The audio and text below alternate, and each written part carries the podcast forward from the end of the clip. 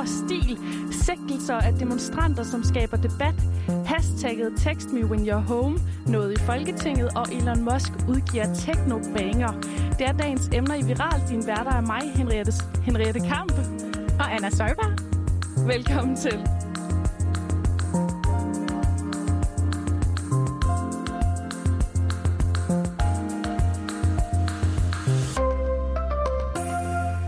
Yes, så er vi i gang, Henriette, og vi skal selvfølgelig starte med den her historie. The nominees are Another Round, Denmark.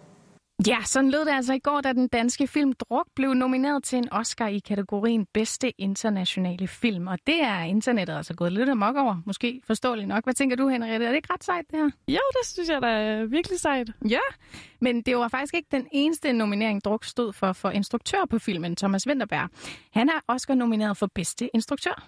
For directing, the Academy Directors Branch has chosen these nominees. Thomas Winterberg, Another Round. Ja, der trak de altså lige spændingen lidt, men Thomas Winterberg er den første dansker, der nomineres til en Oscar i kategorien bedste instruktør. Og med de her to Oscar-nomineringer, så sikrer Druk sig en plads i historiebøgerne, som den danske film med flest Oscar-nomineringer sammen med Bille Augusts Pelle Erobreren, der havde to nomineringer for bedste udenlandske film og bedste mandlige skuespiller. Altså, det er ret vildt, Henriette. Du har set filmen. Hvad synes du, fortjener den de her nomineringer? I, jeg synes i hvert fald, at den fortjener nogle nomineringer, fordi at det er sådan en, en anderledes film, og den er både sådan sjov, men den er også meget dyster. Altså, det, det er lidt noget særligt, synes jeg. Ja, man bliver efterladt med lidt forskellige følelser. Altså, jeg synes også, den var super god. Den var måske lidt hyped, fordi jeg var lidt sen til at komme ind og se den, men mm. den, den var fed. Den var god. Men måske vi skal dykke ned i fra en professionel, hvor store vinderchancer Thomas Winterberg egentlig har for at vinde som bedste instruktør, da det jo er ret særligt. Ritzau har talt med Kasper Christensen, der er filmanmelder og som står bag podcasten Filmnørdens Hjørne. Ham giver jeg lige præcis øh, 0,001 procent chance, og det, og det er fordi Chloe Zhao, øh, der har instrueret Nomadland, hun, hun sidder så sikkert i det. Okay, 0,0 procent chance, det var, det, var ikke, øh, det var ikke så meget.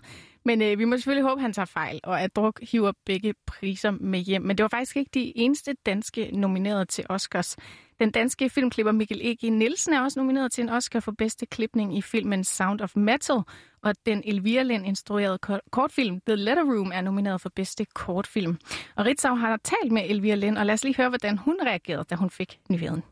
Jeg bare øh, øh, så det på tv med mine børn og min mand, øh, som jo spillede hovedrollen i den, og, og min producer på, øh, på, øh, på telefonen samtidig.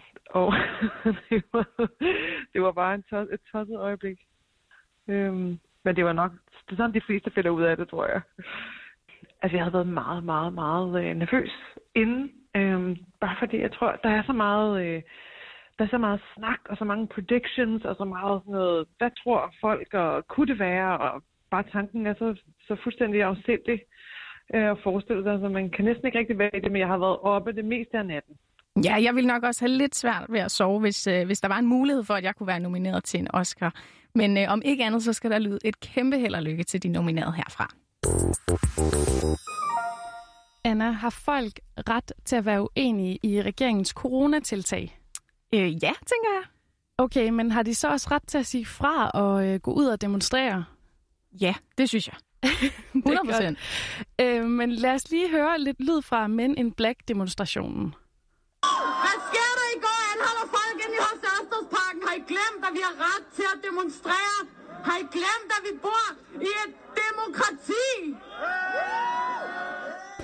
Ja, altså der har jo været en del af de her øh, demonstrationer. Det her, det var øh, for eksempel også lyd fra øh, en YouTube-kanal, der hedder Valkyrie.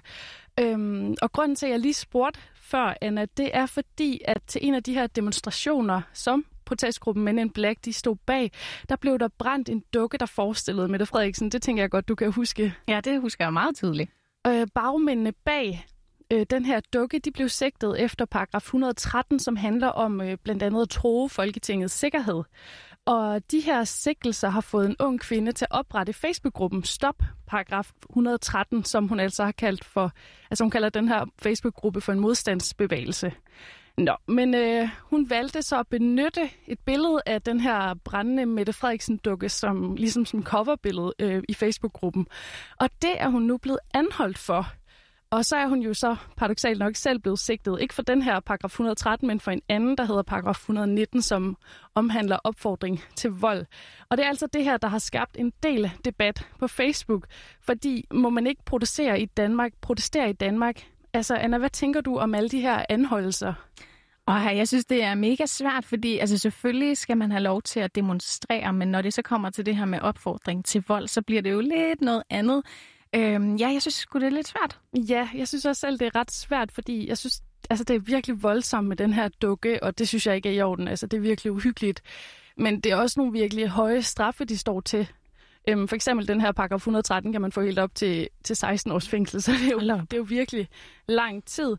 Øhm, og i den her debat, så er der jo en del, der har skrevet på Facebook og delt, det her var så lige en artikel fra Politiken, som jeg faldt over, øhm, og der har jurist og samfundsdebattør Jakob Mangama, tror jeg han hedder, har skrevet øh, på sin profil, det er forrygt, det der sker i Danmark i øjeblikket. Politi og anklagemyndighed virker fuldstændig ude af kontrol, når man ser reaktioner reaktionerne på protester mod regeringens coronarestriktioner.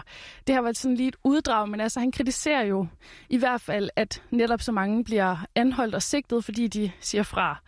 Øhm, og så var der jo også i sidste uge en kvinde, der fik to år for at sige, lad os smadre byen på en ikke voldelig måde. Det var hende, vi hørte før, og nu kan vi lige høre den udtalelse, som hun er sigtet for.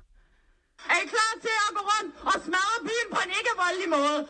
Ja, det var også fra YouTube-kanalen Valkyrie, som, øh, som lydklippet lige før, og hun blev dømt efter samme paragraf, som hende og kvinden nu også er dømt for, nemlig paragraf 119. Og så blev hun altså også dømt ud for den nye coronaparagraf, som giver dobbelt straf. Så hun fik altså to år, det er jo så også en, en dom, som hun nu har anket. Men Altså, ja, det får mig til at føle, at jeg kunne komme til at sige et eller andet. altså, er du bange for at komme i fængsel? jeg ved, jeg kan bare finde på at sige et eller andet dumt for sjov. ja, altså du har, ytringsfriheden er forhåbentlig stadig intakt, så jeg tænker, du må, du må gerne stadig komme med dine, dine små... jeg, jeg tror bare godt, jeg forstår, at folk synes, det er voldsomt, det her. Men ja. jeg forstår også bare begge sider af sagen, så jeg synes, det er svært, og det er jo sådan en vigtig debat, vil jeg sige. 100 procent, og det er en lang straf, men altså må ikke, øh, der kommer mere i den, øh, i den debat? Jo, det tror jeg også. Ja, så kommer vi altså heller ikke udenom at snakke om Sarah Everett og det her hashtag text me when you get home. Og til dig, der skulle have overset det, så er hashtagget her opstået efter, at man har fundet livet af 33-årige Sarah Everett. Og hun var simpelthen på vej hjem den 3. marts ved halv tiden, efter hun havde været hos en veninde og så forsvandt hun.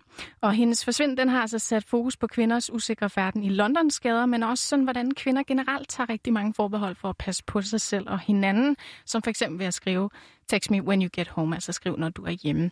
Og hashtagget, det trender stadig på stort set alle sociale medier. Jeg ser det for eksempel både på min Twitter og Instagram. Jeg ved ikke med dig, Henriette, er du faldet over det her? Ja, det er det. Altså, det fylder jo virkelig meget. Ja. Men det er faktisk også noget over på formand for Venstre, Jakob Ellemanns Facebook. Og hvad er det, han skriver i det her opslag? Henrik? Jamen, han skriver blandt andet, der er ting i livet, jeg som mand ikke for alvor var opmærksom på, før jeg fik en datter. Det var en frygt, jeg ikke havde mærket på egen krop, før hun blev teenager og begyndte at færdes på egen hånd. Men der kom den til gengæld med fuld kraft. Ja, og han har altså lagt et billede op til den her tekst, som er lidt længere med en sms til sin datter, hvor han også skriver, skriv, når du er fremme, KH far. Og så skriver han, at der skal sættes en stopper for den her utryghed, som han altså også kender til gennem sin datter.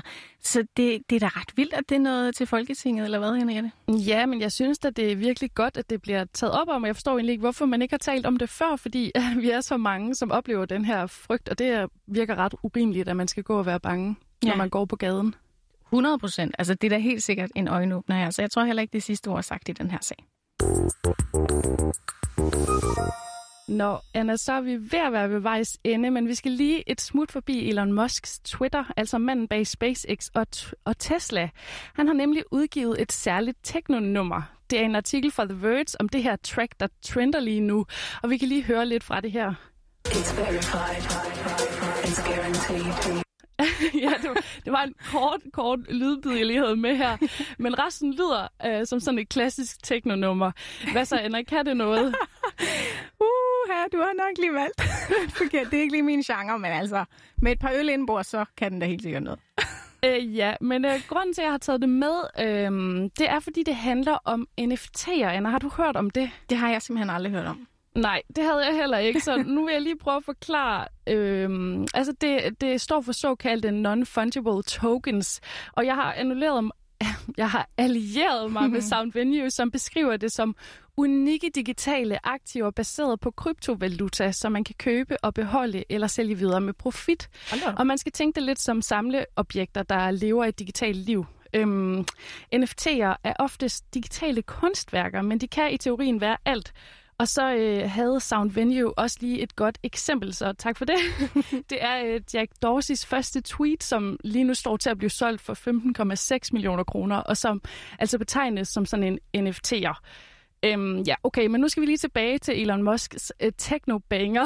Den, øh, den, den handler nemlig ikke kun om NFT'er. Ifølge hans tweet, så sælger han også tracket, tracket som en NFT.